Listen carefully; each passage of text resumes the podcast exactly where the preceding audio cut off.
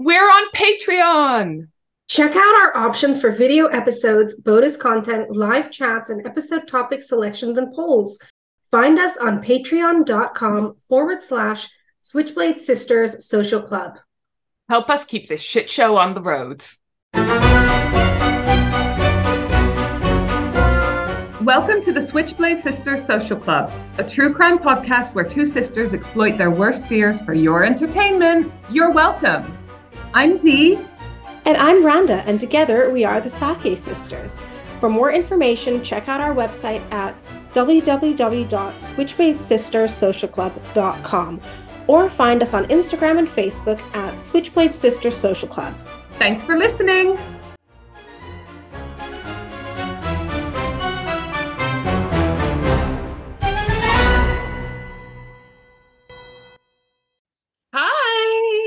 This is Switchblade Sister Social Club. I'm Dee, and this is Randa, my sister. Hi. So, this is a true crime podcast where two sisters exploit their worst fears for your entertainment. You're welcome. We're super excited because we're going to something soon. First of all, I'm really excited because I love our little outings. And obviously, you are a mother of six year old twins. So, we don't get to go out that much, you and me. So, that in itself, super exciting. But doubly exciting is where we're going. And that is uh, Crime Con I've never been. Me neither. No, but if anyone is going, then hit us up, DM us, and let us know if you're going too.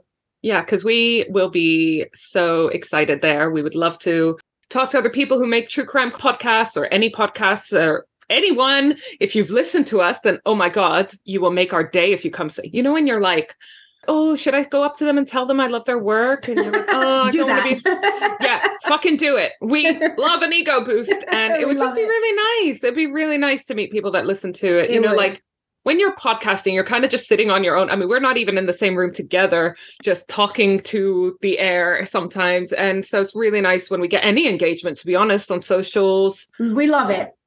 We love it. So do come say hi. We're not scary in person or in any capacity, I don't think. so yeah, that's in June and we're so excited. Do hit us up. If you're going, then please let us know. Um, we would love to see you, but I'm so excited because there's going to be too. talking people talking about cold cases. We'll definitely report back to you guys what we learn, what we find out. It's going to be a day of content collection and creation. Oh, and I'm so excited about learning how we can make this podcast better for our professional development. Yes, so we're trying to be the best we can be for you. Exactly. So, yeah, really excited. Can't wait. I'm just really excited because it's going to be super fun. I'm just looking at the website. An ultimate true crime weekend with over 50 hours of true crime content, cold cases, immersive experiences, deep dive into case history, learn from experts, discover unheard cases. So, Oh, I can't wait. This is like our version of like a spa weekend, a retreat. you know what it's like when you're into kind of when you have any kind of weird hobby or you're into anything and people are like, "Oh, what do you do in your spare time?" and you're like, "I like to read about murder." And unless that person has the same interest, they look terrified. oh, do you know what? Spare time is not a thing though that we have. We literally book our Fridays off our normal work to do this, to bring you guys the best that we can. Yeah. And we love Fridays, don't we? We, We always do. talk about how it feels like a little bit of a holiday. Oh, I, I love it. It's going to be nice to be with other people where we can talk about weird developments and DNA profiling and all kinds of Mm. stuff and not have people look at us like we're absolutely Oh my God. Yeah. bonkers. Yeah.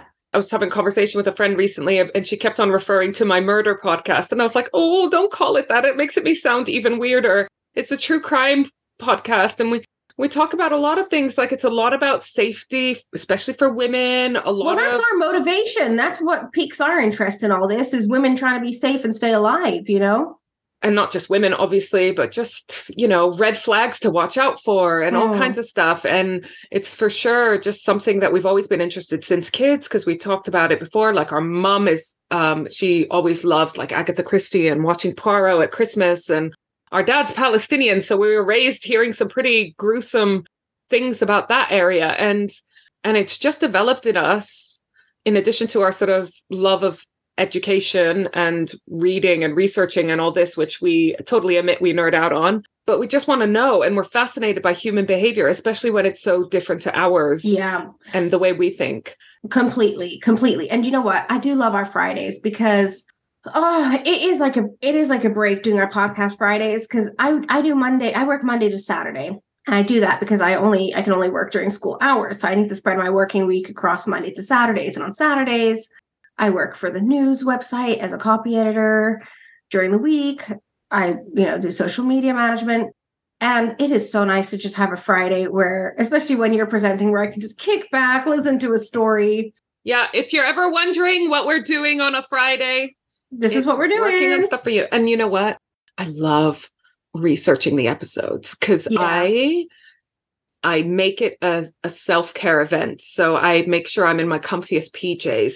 I make sure I have my blanket. I make sure I have lots of drinks and snacks. And I sit there with a book, or if I'm watching, if I'm researching, watching documentaries, and I have my little notebook, which here, which I've stuck a sticker on here, Switchblade Sister Social Club, because I have a lot of fucking notebooks. Mm. So this is my one dedicated specifically. And I just get cozy and I just have a bit of me time reading about some cold case or some, yeah, I love it. And it's it's my favorite social media account to manage is ours. Oh, and you do so well.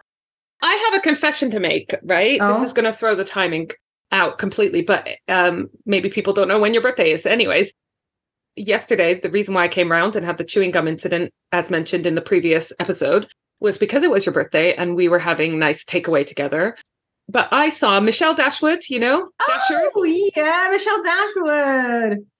who is amazing. She is Michelle Dashwood is one of those people you can't ever just call her Michelle. It's Michelle Dashwood.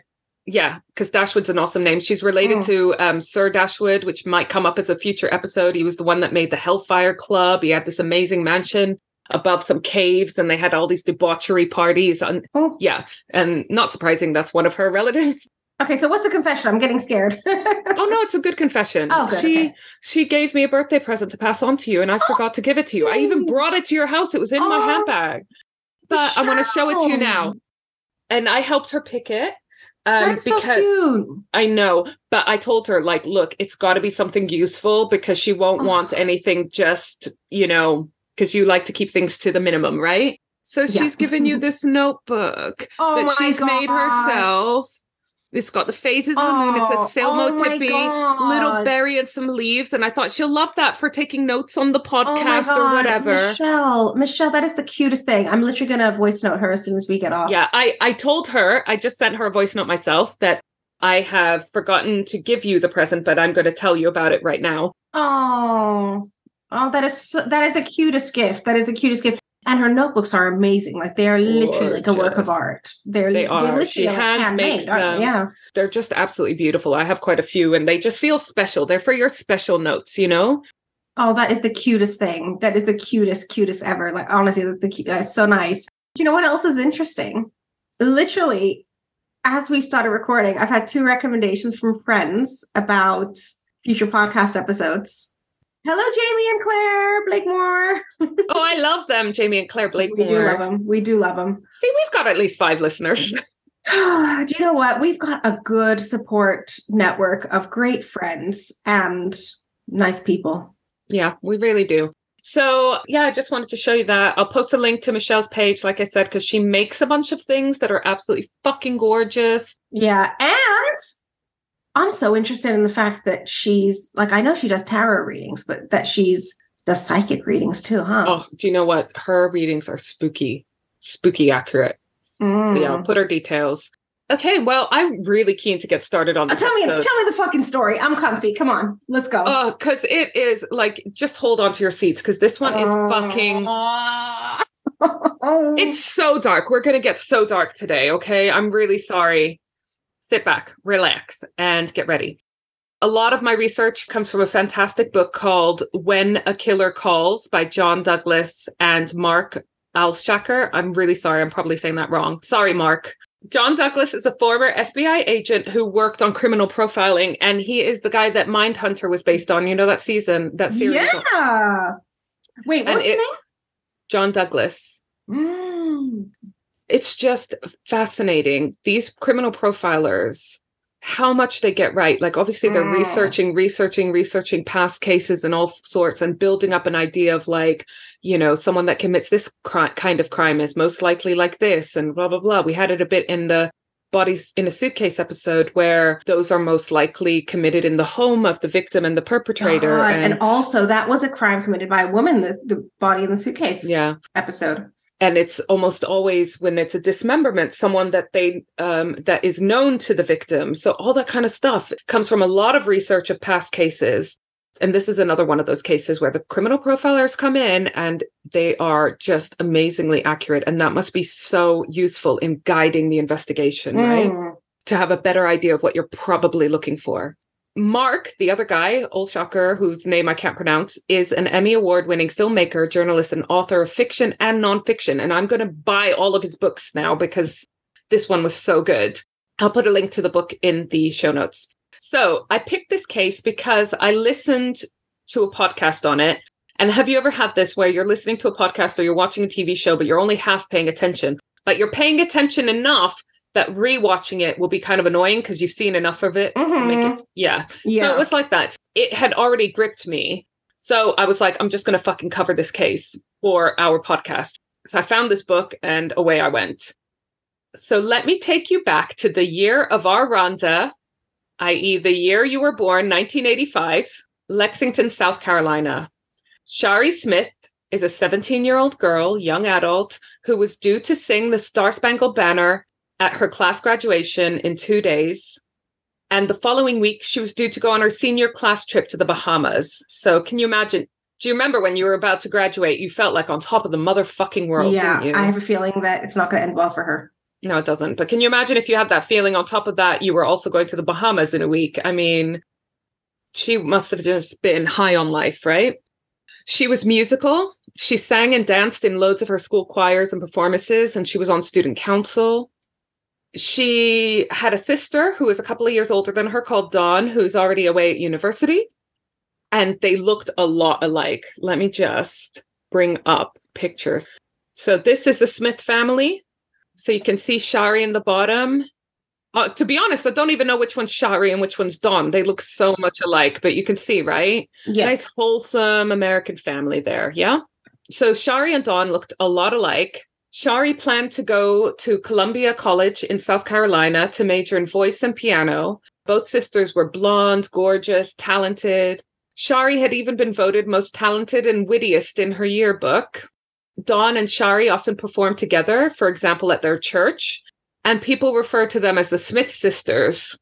On the 31st of May, this is two days before her graduation, she goes to school for a graduation rehearsal because remember, she's singing Star Spangled Banner.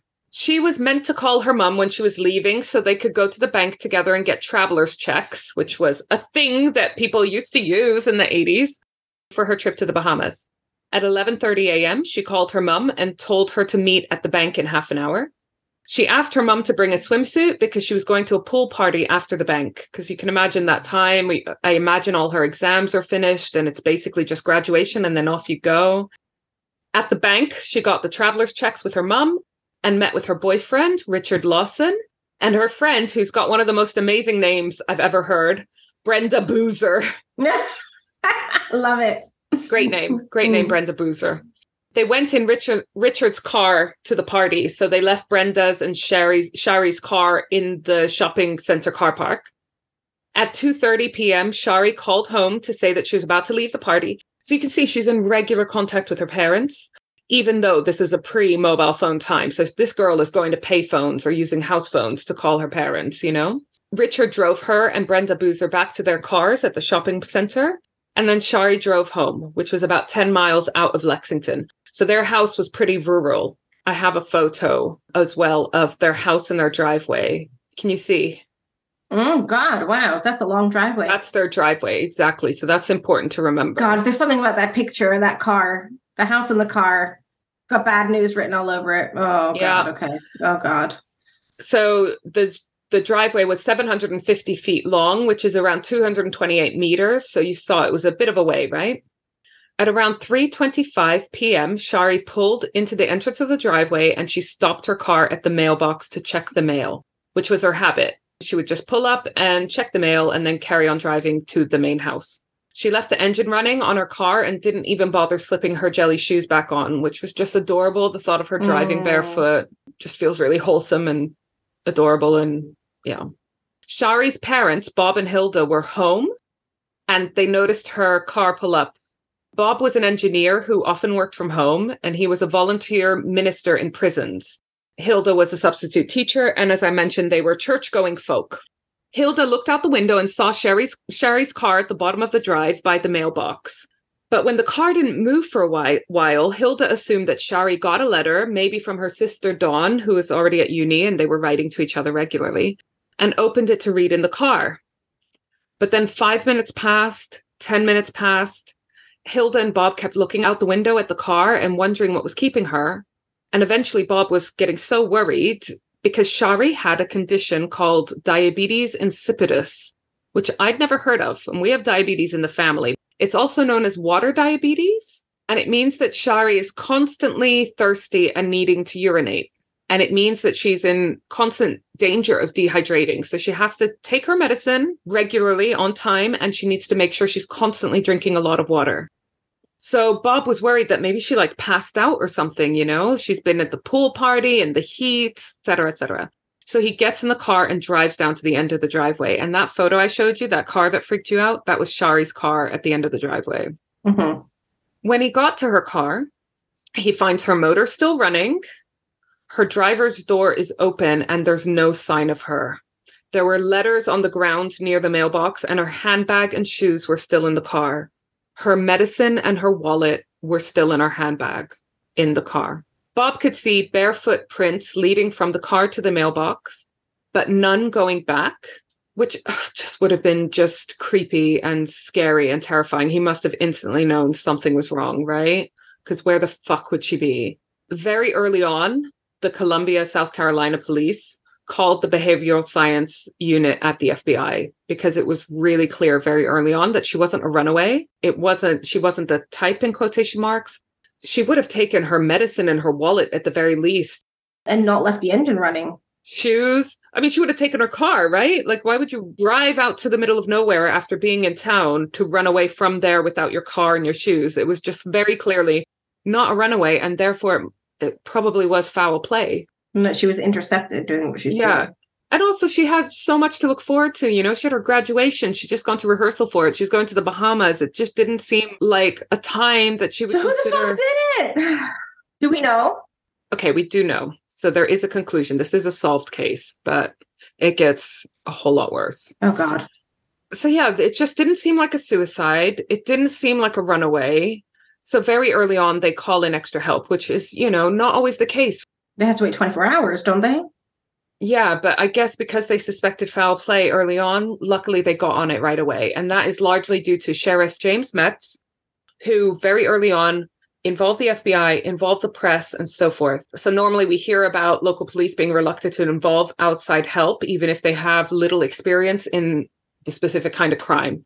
James Metts sounds kind of amazing. He was 37 and had already been sheriff for 12 years. He'd done an 11 week training course called the FBI National Academy for Senior Police. So he was aware about the of the profiling program at the FBI and he was really keen to involve them. Surprise, surprise, a senior police officer with no ego. So John Douglas, the profiler, gets involved. This is the guy that has co-written this book. Immediately the FBI agree it was a kidnapping and they put wiretaps on the phone at the house because they expect or they hope for some kind of contact from the kidnapper for ransom at this point, I just want to say when I got to this point in the book, I stumbled across an FBI Files season two episode called Cat and Mouse on Amazon Prime. It was amazing. It's on this case. It's got interviews with the family, like Dawn, the sister, and also John Douglas. So if you're interested in this case, do check that out. Basically, there's two different kinds of abductions, or two that they were thinking of this could be. One of them is an abduction for ransom, and they were hoping it's this because obviously there's a much higher chance that they will see their daughter again. But the problem is that the family were not particularly rich. So it's not an obvious choice for a kidnapping for money. So the other kind of abduction is obviously much less likely for a good outcome. And that is usually leading to a homicide. The profiling team were convinced this wasn't an ad hoc kidnapping. They were convinced that he had followed her home, perhaps following her for a little while. Did they think it was somebody that knew her? We'll get to that. Oh, okay. Because the perpetrator's footprints prints were not also found on the scene, they think he might have used a gun or a knife to threaten Shari into his vehicle. John Douglas estimated the following. This is the creepy thing, right? These are what he suspects the perpetrator possesses as characteristics. No more than a high school education, white male, average IQ, dishonorable or medical discharge from the military, married with issues or divorced, blue collar, past criminal record for arson or sexual assault, drives a dark vehicle because that's what's favored for orderly and organized people, local and feels unattractive. Obviously, very difficult to put that out and be like, we're looking for this man, but definitely in terms of narrowing down suspects. It's a specific profile. Yeah, it's very, very useful.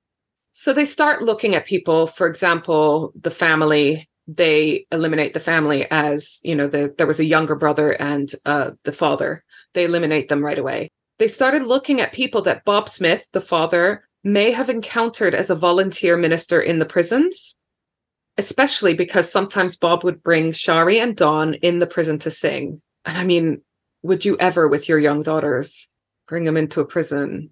I'm a protective parent. I love the idea of rehabilitation through music. Yeah, I do too. I do too.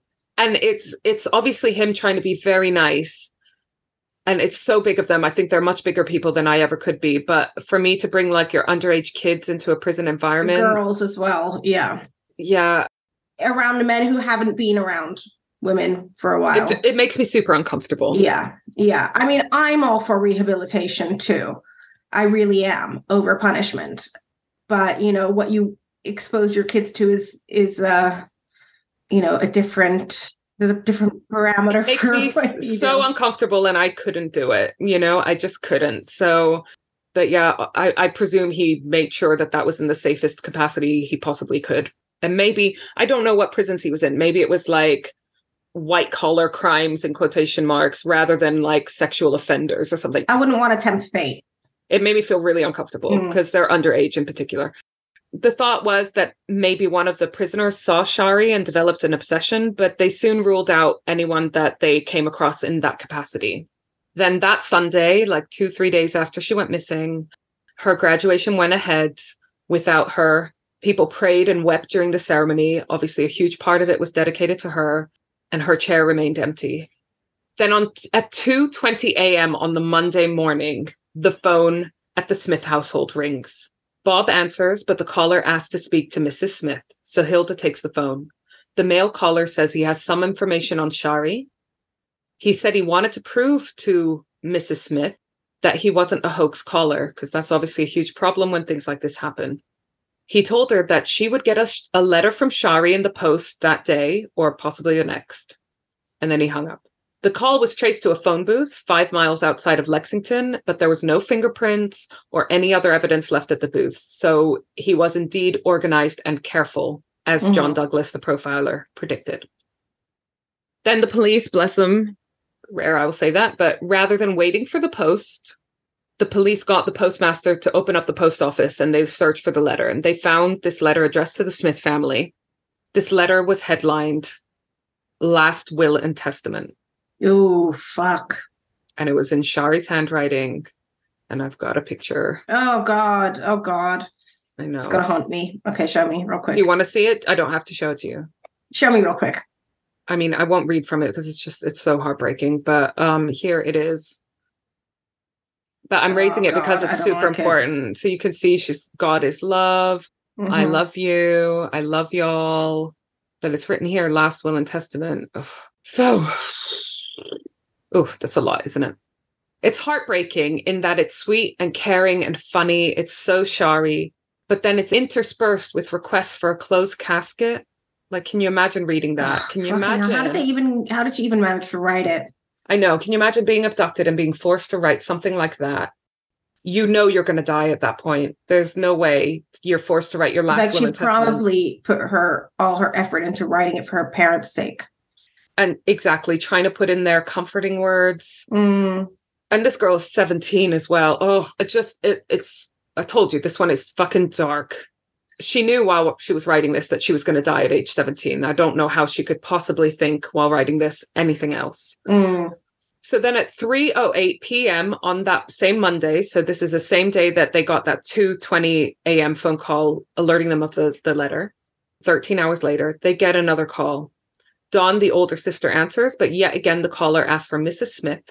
He asks Hilda if she believes that he has Shari now, and Hilda says, Not until I hear her voice. So she's clearly desperate for a sign that her daughter is still alive and safe, as safe as she can be in this, you know, in this situation. He says she will know in two or three days and she should call off the search, and then he hangs up. The call is traced to the shopping mall where Shari and Brenda, Brenda Boozer had left their cars that day when Richard, the boyfriend, drove them to the pool party. So I wasn't clear whether this was a coincidence, whether this was where he first saw her, because she was there twice on two separate occasions during that day to go to get the traveler's checks and then to come back to pick up her car after the pool party. And then at 8 8:07 p.m. on that same Monday, he calls again. I, I want to say at this point that you can actually find the audio online of a lot of these phone calls. And I have chosen not to play them, but you can, I debated it. You can Google it, you can find it yourself. But to be honest, they just creep me the fuck out so much that I just, I couldn't listen to them again. They're traumatizing. Hilda asks at this point the caller, uh, this is again the third call on this Monday at 8:07 p.m. She asked the caller about Shari's diabetes, and the caller says she's drinking two gallons of water a day and peeing regularly. He recommended the Smith family have an ambulance ready at their house, and I just can't imagine being told those words. He then referred to his first phone call, which had actually not been recorded. So they had wiretaps, but they weren't at this point recording the calls. Like I don't know why. Where he said the police were looking in the wrong place. But this time he gave more specifics. He said they should look in Saluda County, which is not in Lexington County where they were. And during this call, the call keeps repeating that Shari is a part of him now. Oh, what the fuck does that mean? I think you know what it means. The profiler had a lot to work with now from these calls, which I guess is the one saving grace from the family being put through this extra trauma is that actually they're getting more and more clues every time he calls. They could tell he was watching the media coverage, so they're constantly thinking how they could leverage the media to elicit desired behaviors from him. But I can't imagine the pressure of this because imagine you try to manipulate it in some way to get the re- abductor to respond in a specific way and it backfires. Mm. This is why I'm not an FBI profiler.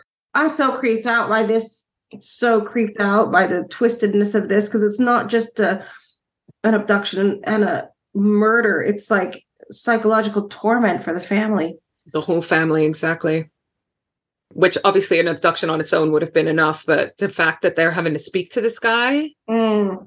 and by the way they're also dealing with hoax calls in the middle of all this so extra who the fuck does that i know they are just assholes. Oh, keep keep telling me.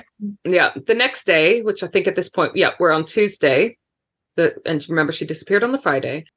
The phone rang again at 9:45 p.m. and it's our guy again. He stated something would happen tomorrow, i.e., Wednesday, between four in the afternoon and seven in the evening. Police suspected that this wasn't the abductor's first crime. And as we said, the profilers suspect that he has past convictions for assault or arson. He wasn't a genius, but he was criminally smart. They predicted he has a large porn collection, which narrows it down to approximately every single male in the 80s. They suspect he has a preference for sadomasochism, that he fantasizes about power over women, about overpowering women, and that he's likely been thinking about this abduction for a while. They believe that this guy is white, as was predicted already, because these types of per- predator crimes are not often interracial and Shari was white. So the chance is that she was abducted by someone of the same race as her. And also, Black and Hispanic men are less likely to commit this kind of predator crime. Even though the voice was disguised, they could tell from his accent that he was local. So police had what I think was an ingenious idea they had the idea to switch off most of the payphones in the area so that they could watch only the ones that were left working. Because obviously they know he's making calls from payphones, but I don't know how many there were in the area. But to it would have been physically impossible to watch all of them. But if they switch off a whole bunch, then they can watch just the ones that are active. And if he does go to one that's not working, he will be forced to go and find a payphone that does work. Again, I'd be so nervous about doing that. What if it backfires Mm. and it makes him angry or he suspects what they're doing? So I don't know, but they obviously know what they're doing. At 11:54 a.m. on the Wednesday, the caller calls again. But unfortunately, he's make, making this call 15 minutes before a whole bunch of the payphones were switched off. Oh. I didn't find out whether this would have made a difference, like if he was calling from one that would have been surveyed Mhm. or whether he was calling from one that would have been switched off. But it's just like, ah, fuck, right? He makes a phone call and he starts giving directions to the backyard of a Masonic lodge in Saluda County, where he had said that they need to be looking. And unfortunately, at 12:35 p.m. on that Wednesday, they find a body there. This lodge was 18 miles from Shari's home. And even though Shari's parents knew that the police had found a body, they obviously still were holding out hope that it wasn't Shari, as you would, right? They waited at home for confirmation, but obviously it was her body and it was so badly decomposed at this point because of the summer heat. How long had it been? Well, if they found the body on Wednesday and she was abducted on the Friday, Wow. you know, where it's maybe the moisture, the humidity, the temperature, the how exposed the body was. The police said they didn't need a family member to identify her because they didn't want her to be seen like that. It was thought as well that the killer revisited her corpse several times until it was decomposed so much that he no longer viewed it as human in his eyes. It was determined that she was killed on the Saturday morning, so the morning after she was abducted, after writing her last will and testament. That was the letter that was sent to her parents. And did they know how she was killed? So during Shari's autopsy, uh, she was formally identified using dental records, so they didn't need anyone to identify her. They could tell she had been bound, but because of the decomposition, they couldn't determine the exact cause of death, but they suspected strangulation or smothering. The manner of death, though, was listed as homicide because, however she died, it was a, as a direct result of her abduction. And as we learned in the Natalie Wood case, it's super important to get a case marked as homicide because it is so important with regards to how the evidence is treated thereafter. You know, how long they keep all the different bits of forensic evidence, how the investigation is proceeded, who's allocated to the case, et cetera, et cetera. So it's really, really fortunate that they had someone who listed who listed it as a homicide rather than undetermined or anything else. Then the killer calls the house again, and this time it gets worse. He asked to speak to Dawn. I mean, the mom and dad, they've just lost their daughter, and now the killer is targeting their other daughter. He told her he had already sent a letter to her detailing what happened between picking up Shari and telling the family where the body was. He said that there would be pictures included, which is obviously just fucking awful, but pictures could be a real big clue. You know, they Mm. could offer very good insight into not only what happened to her, but where she was and who is this guy. This makes me feel even worse than the Levi Bellfield episode because this guy, it's the enjoyment that this guy's having with the families, you know, torturing the family. That prediction that he likes to overpower women not only extended to Shari, who he clearly overpowered and murdered, but he's playing these power games with the females in her family as well the mother and the i mean he wasn't never interested in speaking to the dad. The dad was the one that picked up the phone, call first and immediately asked to speak to the women. He feels like he can fuck them around even more. So it's it's fucking twisted. It's next level fucked up Mm. isn't it? So he promises another letter and pictures. He claims he will turn himself in because he promised shari and then he slips up and says all he wanted to do was make love to Dawn. Dawn says, To who? And the caller says, I'm sorry, to Shari. He then proceeded to tell Dawn how he killed Shari. He says that he duct taped her head so she couldn't breathe, which was in line with what the autopsy Mm. predicted. And this breaks my heart because obviously, having a sister, you, who I care about deeply, I can't imagine you being murdered. I can't imagine having to speak to the person, see the person. I can't imagine having to speak to them in this kind of context. I mean, we're for sure, we are exploiting our worst fears here for sure. Okay, so on the day of her funeral, over a thousand people filled the Lexington First Baptist Church to honor Shari.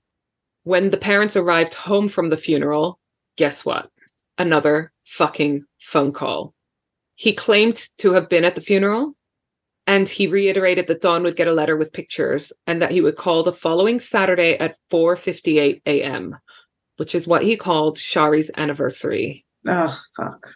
So we know now that's probably the date she died and possibly the time she died if he's calling it her anniversary. He left no evidence at the phone box again. So the police interviewed funeral attendees and watched videos of the funeral with the family to try to identify if there's anyone suspicious, anyone they didn't recognize, anyone they did recognize that they thought was odd, etc., etc.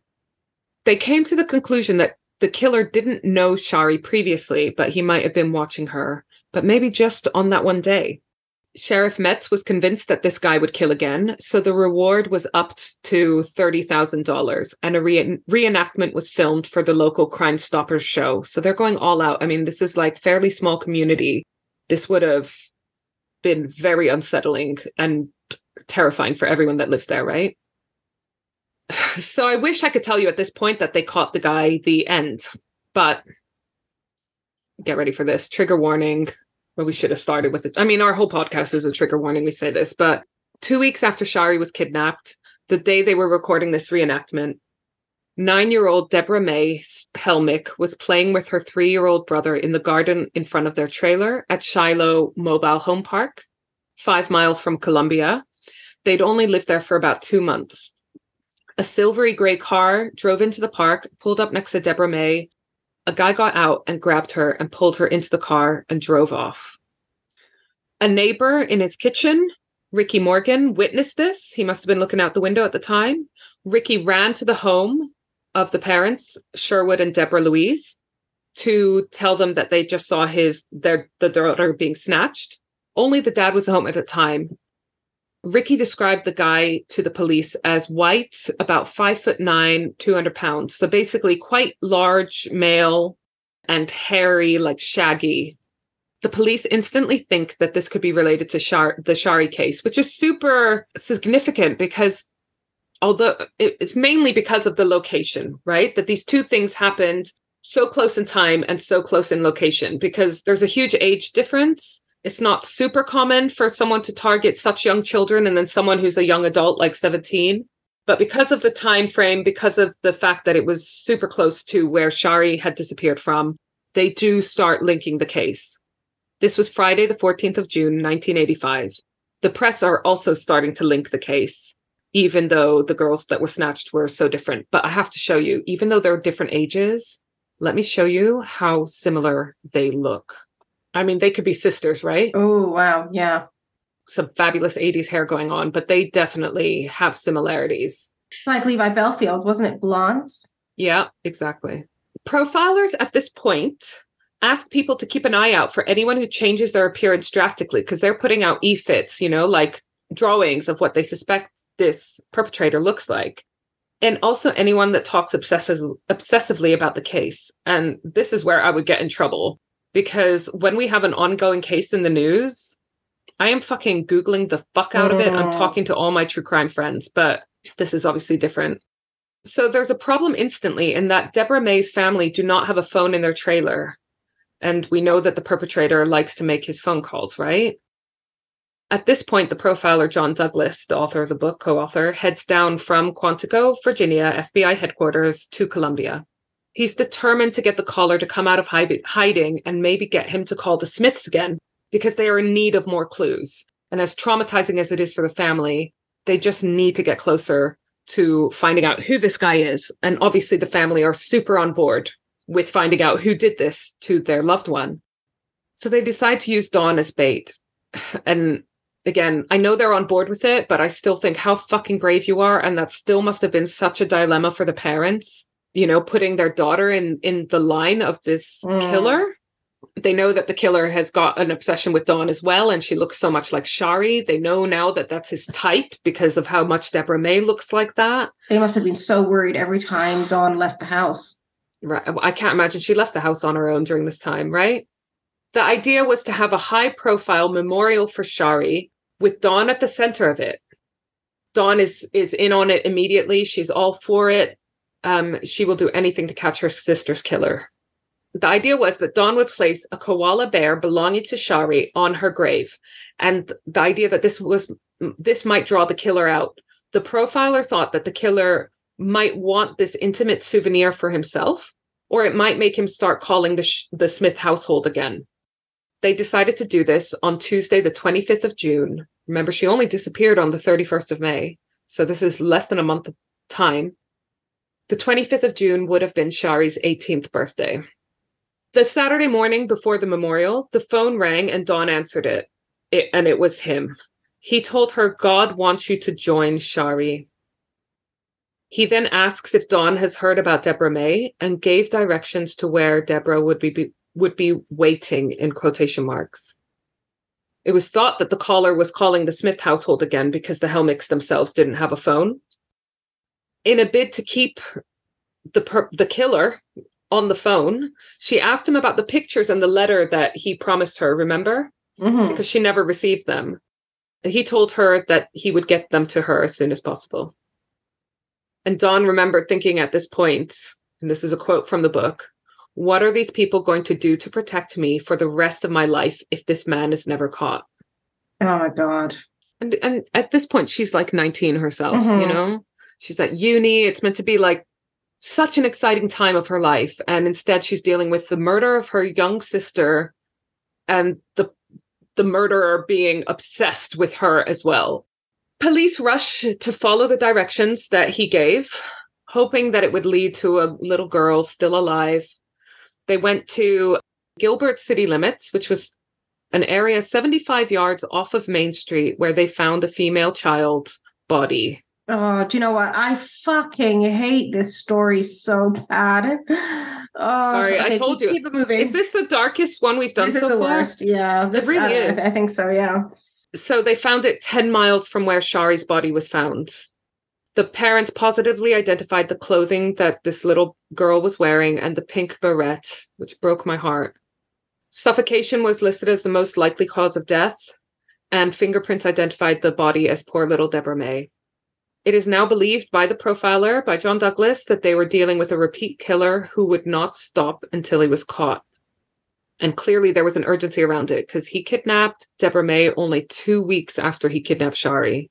That is, you know, quite commonly we find that somewhat that the the timings between the crimes start speeding up, but this guy has already started at a really high rate. Although he had a type, for example, Dawn and Shari Smith, he was essentially an opportunist. So he would attack any vulnerable female that he could overpower. So it's thought that he just saw Deborah May, saw that she was a vulnerable female on her, well, she was with her three year old, so basically on her own. And he took that opportunity to snatch her. The police are now obviously getting loads of leads. Most of them are not very helpful. And four people have been arrested for trying to extort a ransom from the Smith um, Yeah. the Smith family or making false reports. So to these people, I say you're fucking assholes because the amount of trauma, extra trauma it causes, and also the amount of police resources it wastes when they could be focusing on actually finding the killer. You are shit. You are just the Mm. lowest of the low. So on Tuesday, they held this memorial, the 25th of uh, June. The family placed the koala on the grave. Attendees were scanned in case the murderer was in attendance. Police took down all the license plate numbers. And Deborah May's funeral was held the next day. Again, the attendees were surveyed. Back at the lab, there was a breakthrough with Shari's last will and testament, which is why I wanted to show you because it was a key, key factor in this case. They used some kind of technology to see if there were any imprints on the note paper used from previous writings on that notepad. Mm. Mhm. And they found what they thought was a phone number, 10 numbers long. And they managed to identify nine out of those 10 numbers. So they assume it's a phone number, and they obviously managed to narrow it down to 10 different phone numbers because there's only one number in that series that they couldn't identify. One of them got several calls from a residence about 50 miles from Shari's home. So they called the number and asked if he knew anyone in the state. And he said his parents, Ellis and Sharon Shepard, lived nearby in this area where all of these abductions are happening. They determined that this guy, Joey, was not a suspect. He had an alibi, he didn't fit the profile, he wasn't in the area. So they go and visit his parents, Ellis and Sharon Shepard. As soon as the Shepherds answer the door, they also make the assumption that they are not involved. They were in their 50s, they didn't meet the profile, they weren't intimidated by police, they weren't showing any red flags, et cetera, et cetera.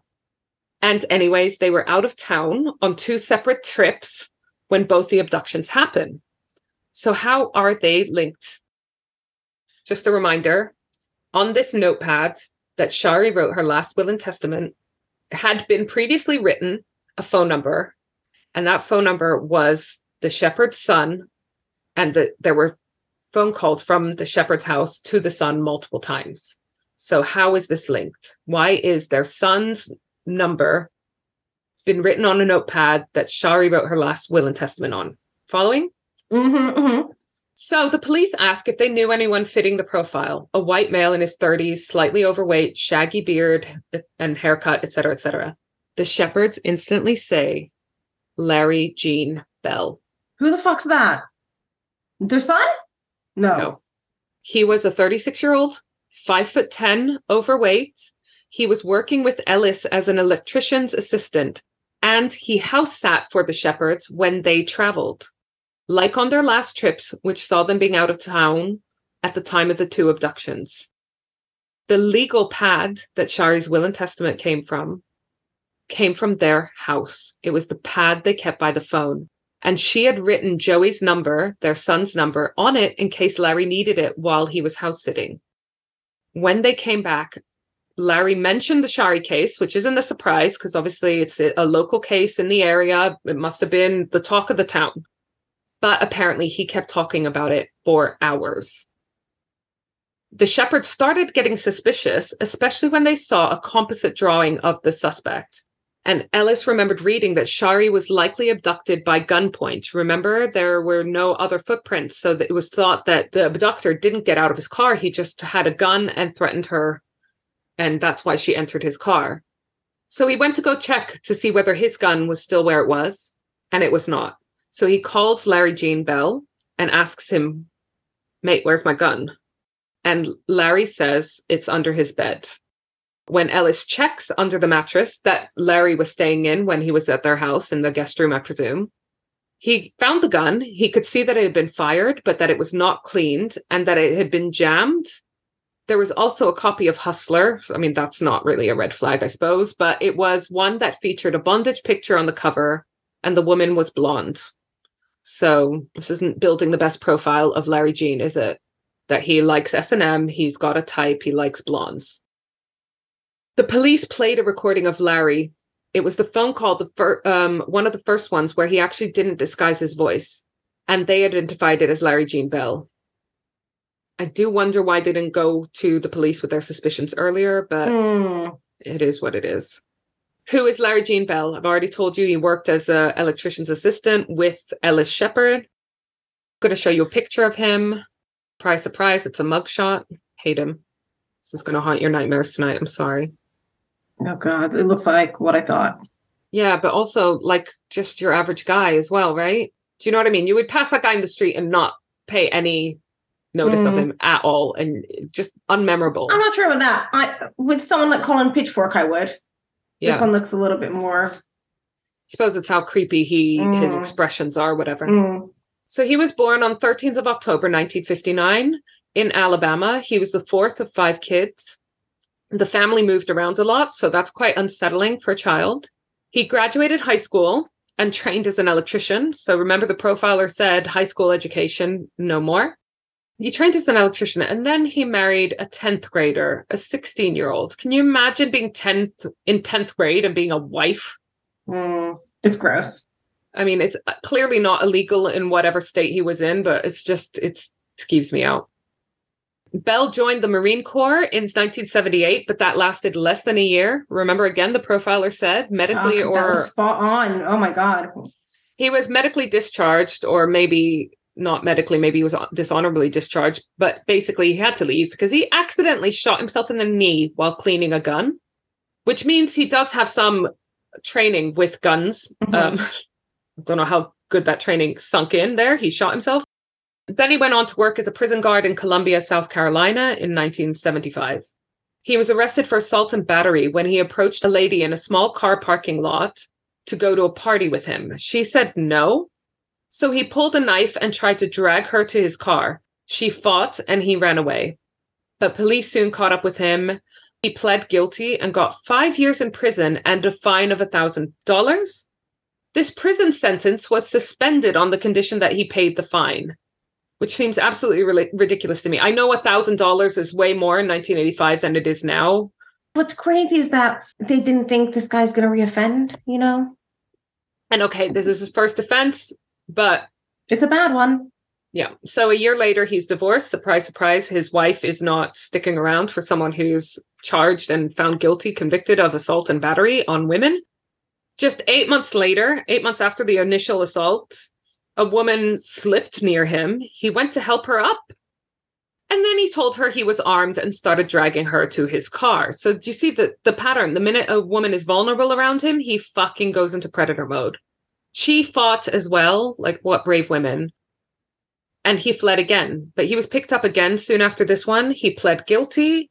The suspension of his previous sentence was revoked, and he got five extra years on top of that. But he just served two years in prison.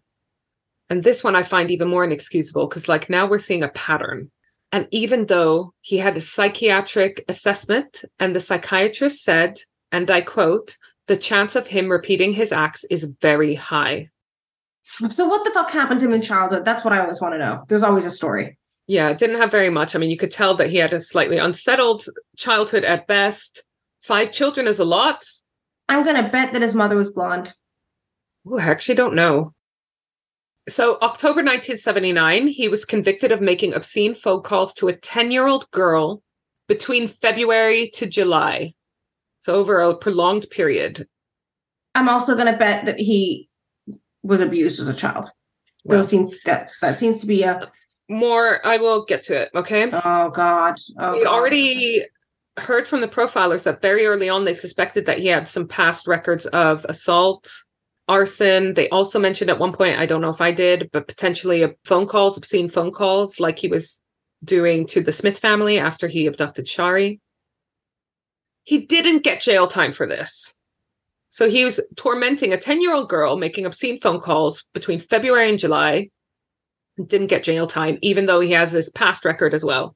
This guy is luckier than fucking Robert Durst. he's basically an all-round piece of shit. But also, can I point out, like, how fucking accurate that initial profile of him Yeah. Frightening. So, and they even said he was married with problems or divorced. He did get divorced during this time.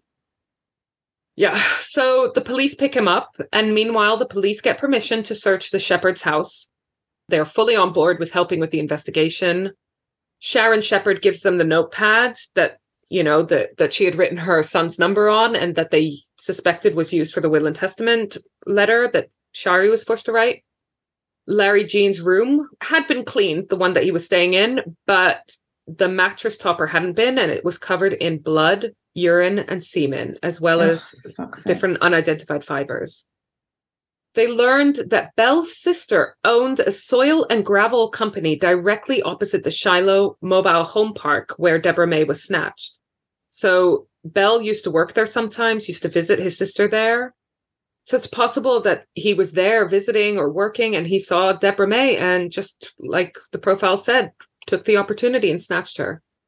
They also found hairs in the room that were not the Shepherd's or Larry Gene Bell's. So ideally, the police want a confession from Bell. So much easier that way. The profiler, John Douglas, suggests something he has done before and it worked. Again, this is like super impressive. And he decides that they need to set the scene for the interview. It's not enough just to bring him into an interview room. They've got to make a, a bit of theater around it. First, they used a trailer in a car park that the police had ob- obtained on a previous case, and they made out like this was the task force office specifically for this case. They put around like stacks of files, which in reality were just piles of blank paper. They put loads of police officers at desks on computers in there. Don't know if they were on computers, it's 1985, but they had loads of police officers and desks in there to make it look like everyone was focused on this one specific case because it's really unlikely that they would get a confession because South Carolina is a death penalty state. So you're going to be reluctant, you know, and also child killers are notoriously not treated well in jail. So Bell is brought into this task force trailer and his face falls because he realizes like this is some sheer, serious shit here, right? In the interview, Bell claimed he was taking his mom to the doctor for an appointment during Shari's abduction, which seems like a weird one. They didn't mention it anymore in the in the in the book, but feels like something easy to prove or disprove. Anyway, he kept talking in the third person. Larry Gene Bell did not do this. Larry Gene Bell this, that, and the other. Meanwhile, police have search warrants for his parents' house where he was staying when he was not house sitting for the Shepherds. They found sadomasochistic porn, directions that had been given to the Smith family to the body sites, blonde hairs in the bed that were Shari's. And finally, after a day of interrogations, they got a confession. The profiler asked him, that's John Douglas, asked him when he started feeling guilty for the crimes. And he said, I quote, when I saw a photograph and I read a newspaper article about the family praying in the cemetery on Shari's birthday. So basically, their media plan worked in that it, it inspired a bit of guilt in him. Because remember, they right from the start involved the media in their plans to get him to perform behaviors that they wanted. He started talking about the bad Larry Gene Bell as opposed to the good Larry Gene Bell.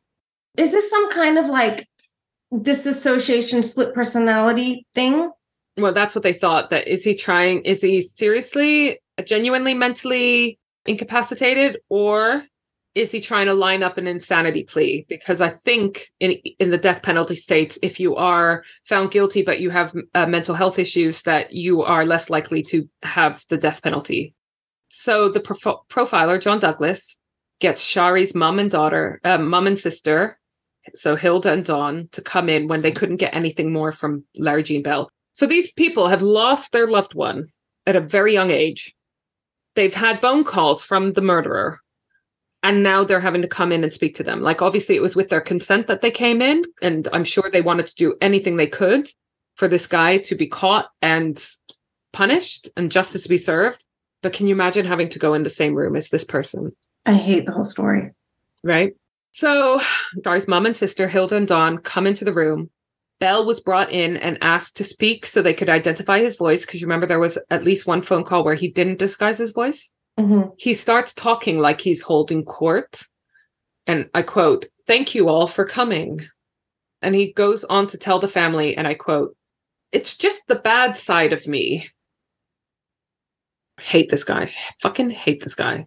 So at this point, it's 28 days since Shari's abduction and 14 days since Deborah May's abduction. So, you know, this actually happened fairly quickly. The fact that they managed to find him and, and bring him in for questioning. So, of course, Larry Gene Bell tries to claim multiple personality disorder, but he has a whole bunch of assessments and he's deemed fit to stand trial.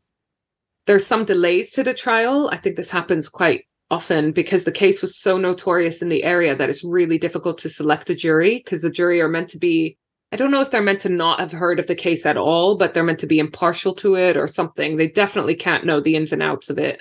And in a small community, that's probably very difficult. So they end up moving it to a different county.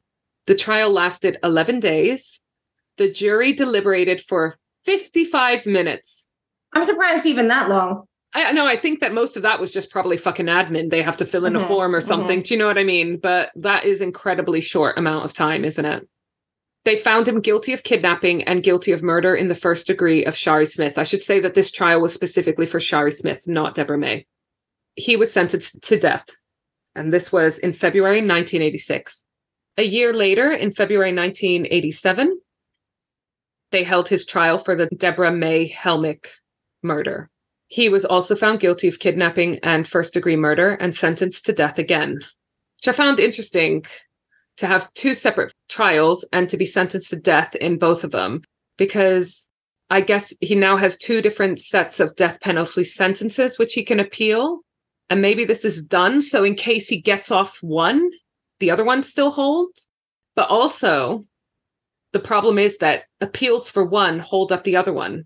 You know, if he's appealing one, he can't be killed and you know serve his punishment and and be put to the electric chair while they still have appeals going on for another one. So i'm sure he manipulated this to his advantage. But at this point post trials we know more about larry gene bell. Surprise surprise he had sexually assaulted several female family members and his family covered it up. I didn't find out any abuse that he suffered. I don't want to say it probably happened because i didn't find anything about it but there is a high correlation. Yeah based on research. Yeah. Pretty much every time you read about profiles of serial killers, repeat offenders, that sort of thing, they have suffered abuse themselves. Exactly. The family covered it up. One person reported that he raped her when she was 13 after stalking and abusing her for nearly 10 years. That means since she was three. And I just want to say this is an appeal out there. I know it's upsetting. I know it's not as simple as this, and it's not always black and white and it's easier said than done. But please please try to get the support to come forward if you have anything like this happen to you because you can see how these behaviors fucking escalate. Mm-hmm. they almost always do if they're not addressed as early as possible. So now this little piece of shit larry gene bell even wrote to dawn shari's sister from prison quoting bible passages about forgiveness. Like his fucking i don't know if it's arrogant but what a dick. He actually spent longer on death row than Deborah May spent on this earth. Finally, when all his bullshit appeals were exhausted, on Friday, 4th of October, 1996, he was sent to the electric chair. 96. 96. And he was convicted of his second murder and awarded, that's the wrong word, the death penalty in 1987. There are still three missing person cases out there, which may or may not be linked to Larry Gene Bell. There's no evidence, but they are similar enough that they suspect that he might have had something to do with them. So Denise Newsom Porch in 1975, Beth Marie Hagen in 1980, and Sandy Elaine Cornett in 1984. They're still unsolved, and it's suspected that Larry Gene Bell may have been involved in some way. So yeah, story of Shari Smith, Deborah May Helmick, and the absolute fucking piece of shit Larry Gene Bell, who was responsible for their deaths. This is my least favorite. It was awful. You present it perfectly, and you really deserve a PhD in criminology. But this was like the most unsettling because of not just the murder of two kids, but the enjoyment of the torture of the families. Yeah, the further torture. Mm, like literally the whole way through, I'm thinking I can never let the kids out of my sight ever. Yeah, that's why I, why I fucking hate these stories. So I'm really sorry about that. That one I told you was fucking dark. I think that's going to be my darkest. Okay. For a while because I can't cope with anything no. else. Um, hate to end on this. This is the kind of episode that needs to end with a fairy tale, like our like the poll we did on social media where 100% of people said they wanted us to end with a fairy tale. Do you want me to end with a joke? Yes, please. Two peanuts walking down a road. One was assaulted. That's always a good one.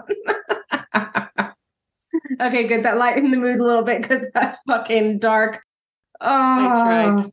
I oh tried. my god.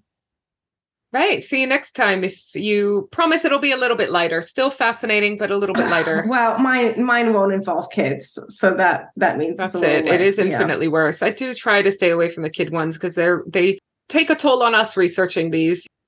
But that one, I just I don't know. I just had to cover. Should I give you a clue what mine's about? No, because okay. I'll guess it, and I I love the surprise moment. Okay, you probably will guess it. because you are not you're not great at clues. no. Okay, well, it doesn't involve kids. It doesn't involve okay, kids. That's good. All right. Well, we will see you all next week. Thanks so much for listening. I'm sorry. I'll probably see you in your nightmares after that. Yeah. Stay safe. Thank you so much for listening. Bye. Bye. Hey there! Thanks for being a loyal listener. Do you need a new website or want to boost your social media performance? Or do you hate podcast editing? You've tried optimizing your website and social media channels, but you're still not getting the listeners, downloads, and engagement you want? We, the Safieh sisters, love helping people with tasks that they hate. We know a thing or two about podcasts, websites, and social media, and we love working with other podcasters and business owners. So why not head over to switchbladesisterssocialclub.com and go to our Work With Us section. We believe in collaboration over competition. A rising tide raises all ships. Bye!